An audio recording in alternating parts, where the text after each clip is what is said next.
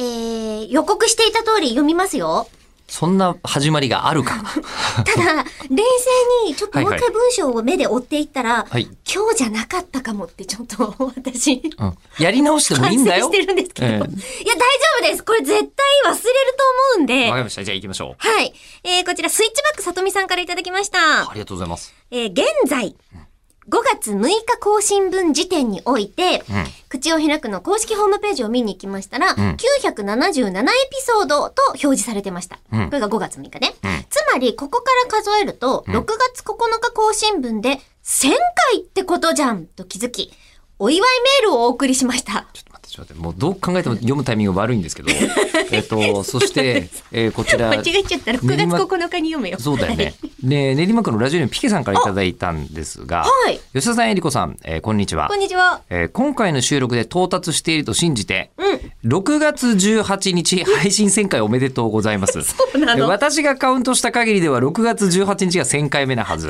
間違ってたらすいません。えーでもこうやして具体的な回数が1000って出ちゃうと最初から聞くリスナーのハードル上がっちゃう感じしますねって言われてるんですが。どういうことなのえーあその後半も確かに多少の問題ですが、これは小問題にすぎません。えーそこにある、え違う、日が違うっていう一日大二問日題だよっ。たらさ、んまだあーって思うんですけど、うんスイッチバックさとみさんは6月9日更新分で1000回っつってお祝いしてくれてるんですこれよ。 6月18日って言ってるんですよ。そうなんです。し結かも構、だよ、ずれ方。えっと、カウントした資料を送りますねっていうのをピケさんは言ってくれてるんです。はあ、いやー。なんなのこれ。これはね、あのー実はミューコミプラスも2000回以上やってたんですけど、はいえーあれね、あのー2000回突破記念ってやってるんですよ。